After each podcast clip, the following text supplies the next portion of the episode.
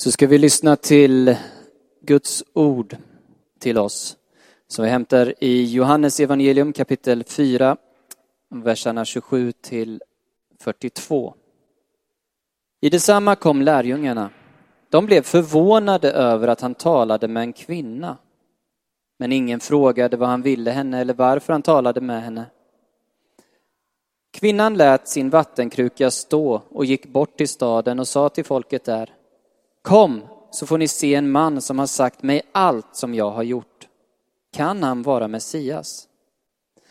De gick ut ur staden för att söka upp honom och under tiden sa lärjungarna till honom Rabbi, kom och ät. Han svarade Jag har mat att äta som ni inte känner till.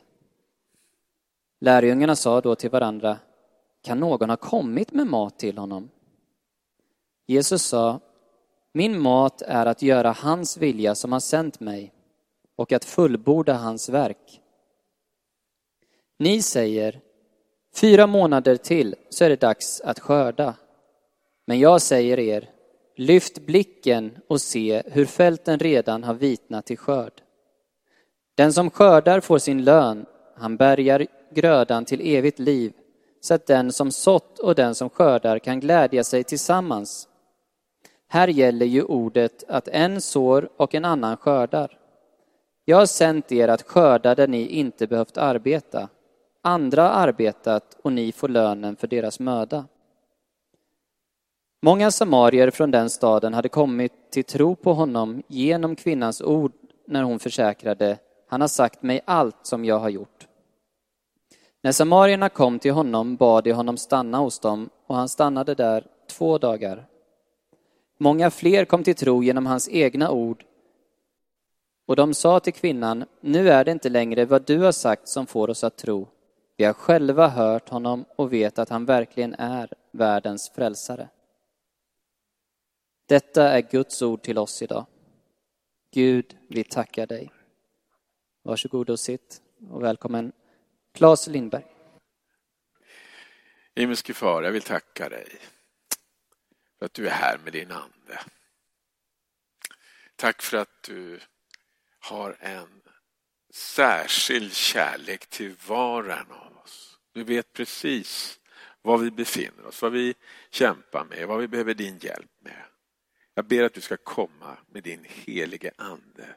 Öppna ditt ord. Ge oss ljus över våra egna liv, men framför allt ljus över vad du har gett oss. Vi överlämnar oss själva och den här stunden i dina händer. Amen. Ni hörde texten läsas väl.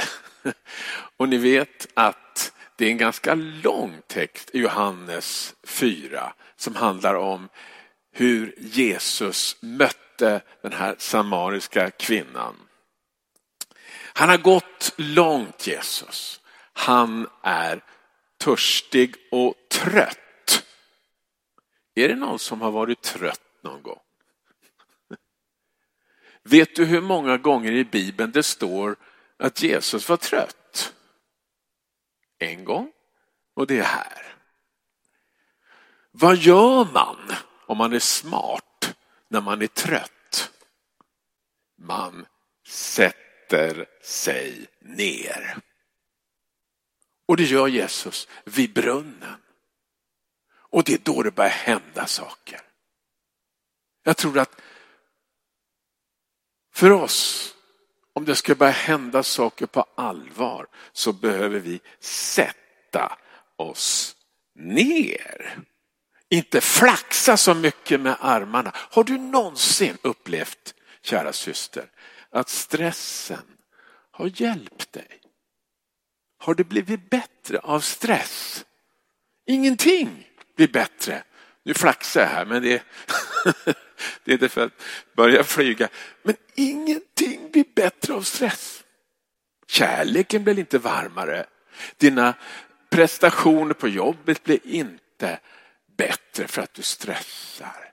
Du missar bussen, du tappar tappar glas, du blir arg. Sluta med det. Jag tycker Jesus är så underbart befriande cool. Han sätter sig där. Han har inte med sig någon skopa heller, men han väntar. Det kommer säkert någon som kan hjälpa mig och släcka min törst. Han har skickat iväg lärjungarna. Ni vet, unga grabbar, de har magar som kan ropa ganska högt. Vi vill ha käk. Ja, det får ni ordna själva, sa Jesus. Så skickar han iväg dem. Han har inga bestämda planer egentligen. Visst är det skönt? Vi är så oerhört organiserade ibland. Allt är kontrollerat. Vi vet vad vi ska göra om tre veckor, exakt i detalj. Ja, Jesus han sätter sig ner. Han låter det hända. Tänk, han kan använda oss när vi är trötta, törstiga och otillfredsställda. Vi har fått någon konstig föreställning att man som kristen ska vara så fruktansvärt duktig och perfekt. Vi längtar i vår jakt och vår stress efter vad då? Vi längtar efter gemenskap, fördjupning. Vi längtar efter sanning, vi längtar efter äkta kärlek och frihet och frid. Och allt, kan du tänka dig, allt det där fick kvinnan i mötet med Jesus. Då kan vi också dra slutsatsen, mest av allt behöver vi egentligen varje dag ett möte med Jesus och han är här med sin ande. Så du kan få ditt möte med honom. Genom ordet, genom nattvarden.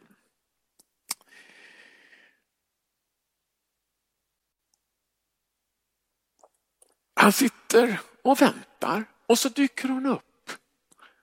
Jesus räknar med henne. Han talar den samariska kvinnan och pang så hade han brutit igenom två murar av fördomar, traditioner och kvinnan blev i det närmaste chockad. Hur kan du som jude be mig om vatten? Jag är ju en samarisk kvinna. Den första fördomen handlar om kvinnans ställning. Jag tror vi måste ta upp det för att kvinnan har i nästan alla tider och kulturer blivit nedtryckt. Titta ut i världen. Vilka är det som får slita och släpa? Vilka är det som rullar tummarna och som får magen att växa? Det är inte kvinnorna, det är männen. Ja, när de blir gravida då växer magen. Men det är männen som väldigt ofta har utnyttjat kvinnan för sina syften. Och det, det är någonting som Jesus vill få slut på. Till och med Paulus var färgad av sin dåtida kulturs syn på kvinnan. Ni vet, alla känner till, Paulus har sagt, kvinnan tiger församlingen. Det är sagt i en väldig oreda i Korint. Men många har använt det till att trycka ner kvinnan i alla sammanhang. Hon har inget att komma med. Och det är motsägelsefullt för Paulus, han, han har ju massor av kvinnor som han så att säga, uppmuntrar, som är i tjänst och som undervisar och som är evangelister och alltihopa. Men jag hittade någonting som jag faktiskt hajade till över. När Paulus skriver om uppståndelsen. Då säger han att Jesus visade sig för Kefas och de tolv. Han nämner inte ett ord att den första som fick möta Jesus efter uppståndelsen, det var faktiskt en kvinna. Maria, han ville ge, tror jag, kvinnan upprättelse. Det var hon som drog ner människosläktet i det här fördärvet i syndafallet. Men hon skulle också få bli försonad. Hon skulle få ta emot den här enorma heden att få möta Jesus efter, efter uppståndelsen som den första av alla. Det andra muren, det var den här muren av främlingsfientlighet eller teologisk renlärighet. Ni vet de här som säger att det är fel på alla andra som inte är som vi eller som tycker som vi. Samarierna, de härstammade från Manasse, de var lite stolta över det. Det var ju alltså Josefs son. Jakob var farfar och det var hans brunn de satt vid. De tillbad inte Jerusalem för de fick liksom inte komma dit. Så de tog ett berg, Gerisem, där hade de sin gudstjänst. Det betyder välsignelse. Ehm, det fanns lite bland, blandras också i den här folkgruppen. Judarna vägrade ha samröre med samarierna. Men Jesus visar att han är till för alla människor, att han älskar alla människor. Och när kvinnan talar med Jesus så blir hon så överväldigad av hans gränsöverskridande kärlek att han faktiskt också kan röra vid de punkterna som han skämdes mest över. Hon skämdes mest över att hon hade haft så många män. Vad hade Jesus för utstrålning? Han utstrålade nåd och sanning. Och nåden kommer alltid först. För att när vi möter hans nåd, då slappnar vi av. Då kan vi äntligen höra sanningen. För den är inte farlig. Det kanske är mycket som raseras, men det är sånt vi behöver bli fria ifrån. För sanningen gör oss fria. Och tänk, murarna i hennes liv bröts. Hon, hon släppte garden. Hon lät sig älskas av Jesus och hon blev helt fri. Hon som skämdes och kom till brunnen kom när ingen annan var där. Hon blev alldeles överlycklig. Hon hade blivit förlåten utan att hon ens visste om det. Jesus hade rört vid henne med förlåtelsens värme. Det gjorde hon när hon sa som det var. Hon försökte inte skylla ifrån sig eller skylla över det här. Utan hon, hon presenterade honom. Här är han som har avslöjat mig helt och hållet. Han har sagt allt om mig. Har du mött sådana människor? Vi möter människor som är som musslor, de inte vågar erkänna någonting. Håller alltid upp en fasad. Vi måste lägga det åt sidan om vi ska nå människor. Hon hade mött Messias och nu måste hela världen få veta. Och visst var det härligt när vi läste kvinnan lät sin kruka stå. Hon lämnade det här gamla livet. Tänk, kanske är Jesus Messias. Ja. Just då kommer lärjungarna tillbaka. De blir förvånade, men Jesus han pratar med en kvinna. En samarisk kvinna också. Det var ju lite chock där, för han var helt utanför boxen. Men de sa inget den gången. Kanske kände de att aj, aj, aj, det händer ju alltid något runt Jesus. Bäst att inte klanta till det den här gången också. De var ju experter på det, eller hur?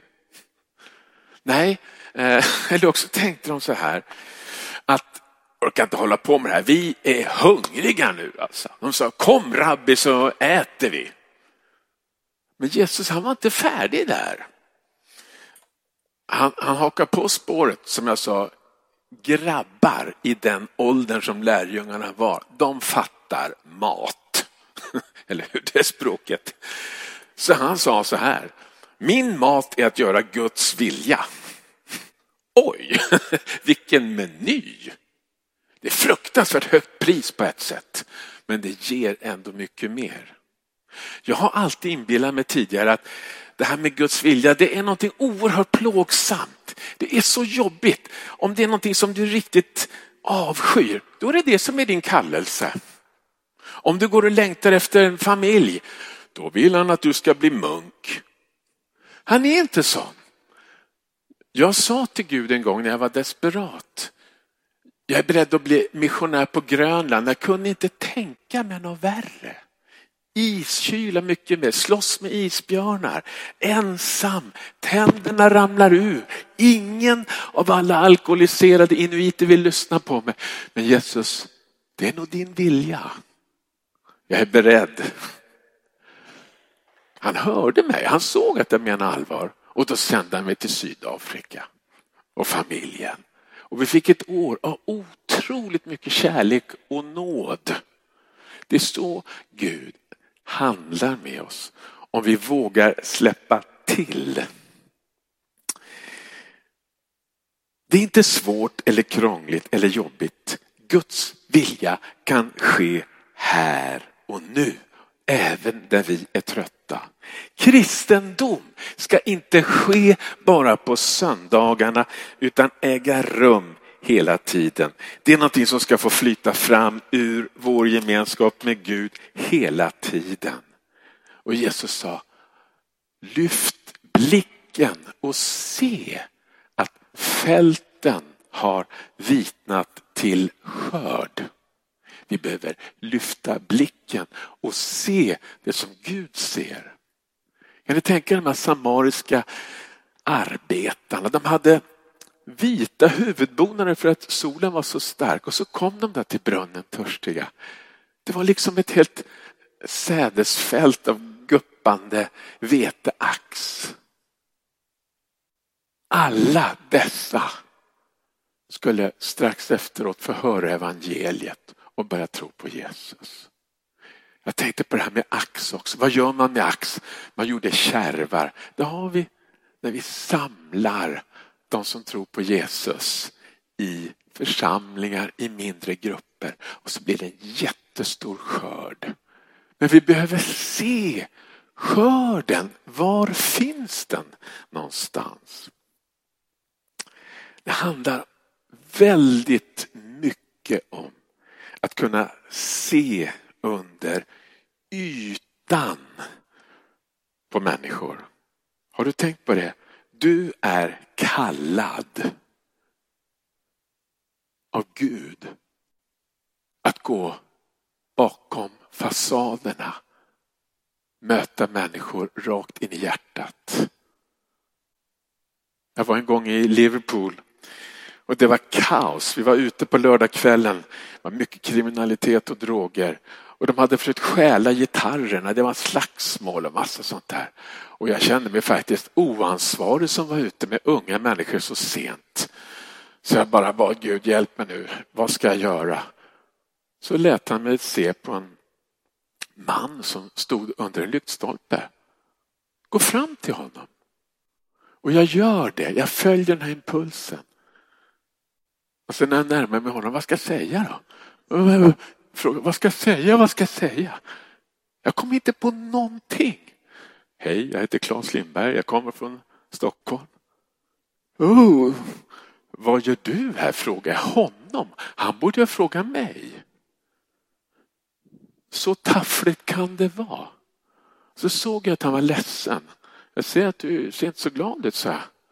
Nej, jag har varit på fotboll och vi förlorade. Han höll på Liverpool. Då. Jag står och pratar här och så bara känner jag. Hur är det egentligen med din pappa? Varför frågar du det? Jag vet inte, jag kände att jag skulle fråga det.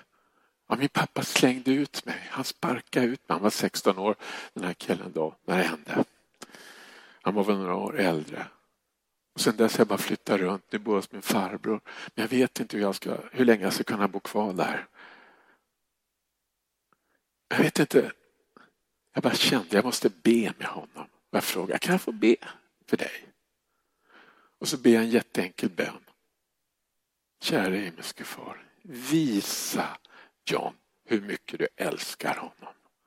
Och då var vi helt omslutna av Guds kärlek i detta kaos. Jag var tagen efteråt.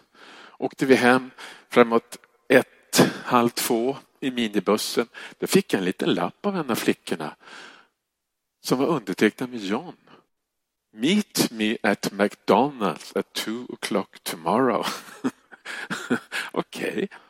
jag är där. För vi hade gudstjänst klockan elva och sen klockan sex.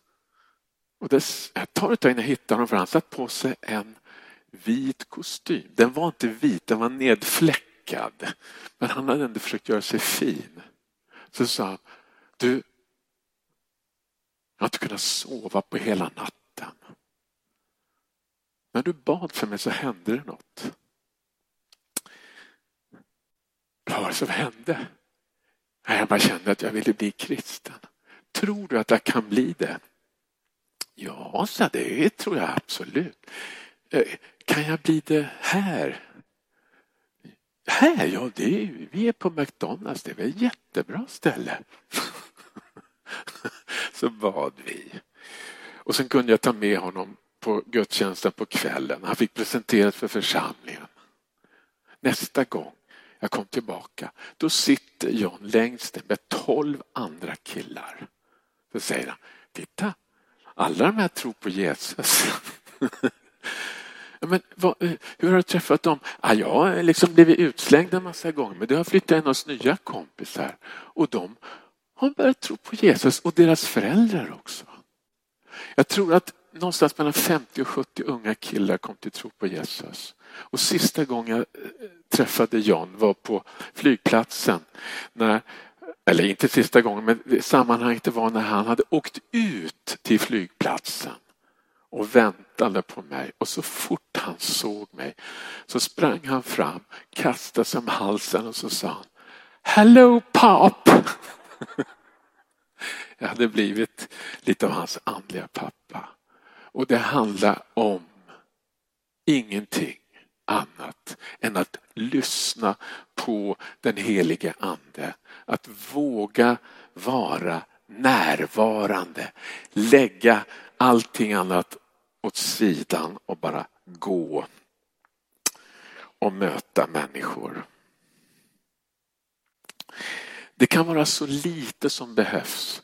Igår hade vi ett underbart eh, kvällsmöte med Sebastian Staxet i Betlehemskyrkan.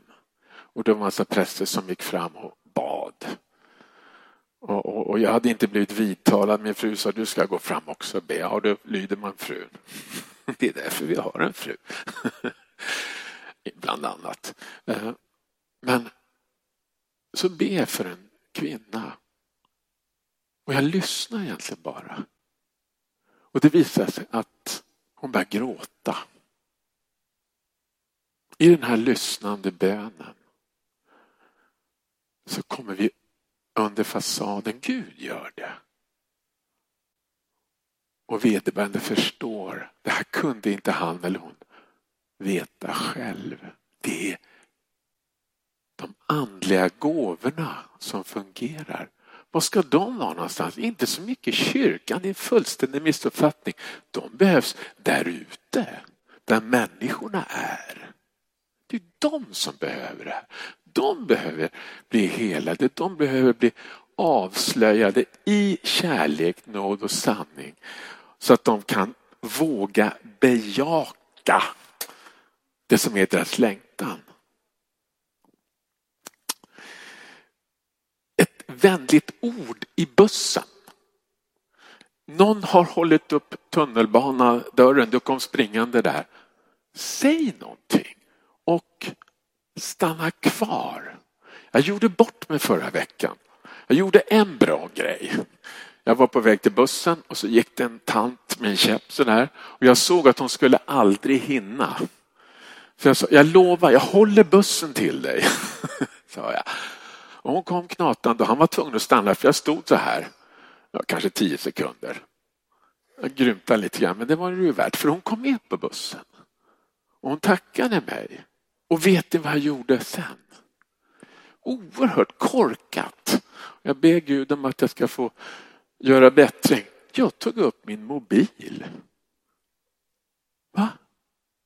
Den här har en väldig dragningskraft nu för tiden.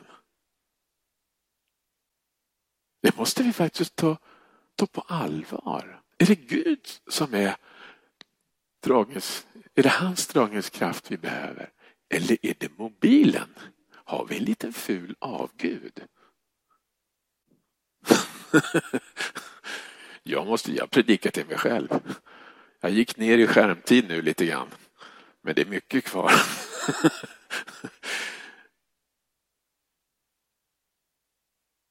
Vad är det som är viktigt? Är det att vi människor får mötas? Är det att vi kan börja samarbeta med Gud? Är det det här äventyret? Att när som helst, var som helst så kan du får vara en kanal för hans nåd och sanning. Jag tror att vi blir ibland alldeles på tok för inriktade på att vi ska synas och höras. Det är inte det som är det viktiga.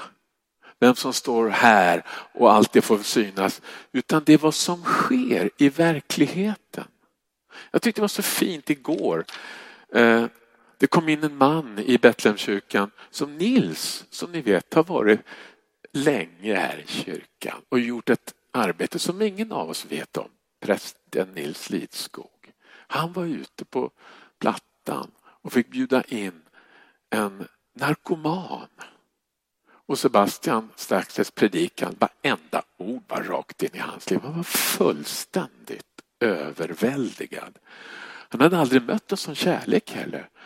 Det var jättefint att få se det här. Det skedde för att några stycken var villiga att släppa det här. Det är inte alltid så funkar så bra på plattan eller det kan bli lite konstlade situationer. Jag tänker så här, ja, jag vill vara tillgänglig överallt. Jag går på gym två gånger i veckan. Det låter ju, ingen ser ju det, men jag gör det ändå för att hålla igång. Och så har jag bara tackat Gud för att det är ett fantastiskt ställe att möta människor. Jag har börjat bli vän med en massa judiska personer. Och så har jag skrivit en bok här som handlar, kanske 70 procent gamla testament, gamla förbunden. Och, ja, de vill ju köpa den här. Jag ser väldigt mycket fram våra fortsatta samtal i framtiden. Gud är för alla människor. Han är för samarier, judar, skåningar och stockholmare. Eller hur? Så. Lyft blicken. Fälten har vitnat till skörd. In Guds perspektiv. När de, det är ett underbart samarbete också. Några sår, andra skördar. Men tillsammans är vi i Guds mission. Och vet du vad det heter på latin? Missio Dei. Den här texten handlar om er. Några sår, andra skördar. Vi behövs allihopa. Vi är alla inbegripna. Det handlar inte om en massa måsten. Avslutningsvis ska jag säga utrota med Guds hjälp all lagiskhet i ditt liv och peka inte längre finger på alla människor som inte är som du. Älska dem istället. Det är vad han vill hjälpa dig med. Använd dina gåvor när du är ute bland folk. Slappna av. Sätt dig vid brunnen. Var närvarande och låt Gud göra jobbet. Amen. Vi tackar dig far för din nåd, för evangelium som är för alla människor. Att det inte är något som vi måste hetsa fram eller krysta fram, utan vi får stå i ett flöde från dig. Ett kärleksflöde där vi har rätt fokus hela tiden. Jag vill be för de människor som känner sig jagade, stressade. I Jesu namn vill jag lösa dig från krav som du har lagt på dig själv eller låtit andra lägga på dig. Till och med församlingslivet blir lätt ett krav. I Jesu namn så vill jag lösa dig från det. Så att du kan vara levande, en lem utifrån den du är och bara vara till välsignelse. Låta det få sippra fram från Jesus, flöda fram. Och får jag tacka dig. Du hör våra böner. Att skörden är mogen Amen.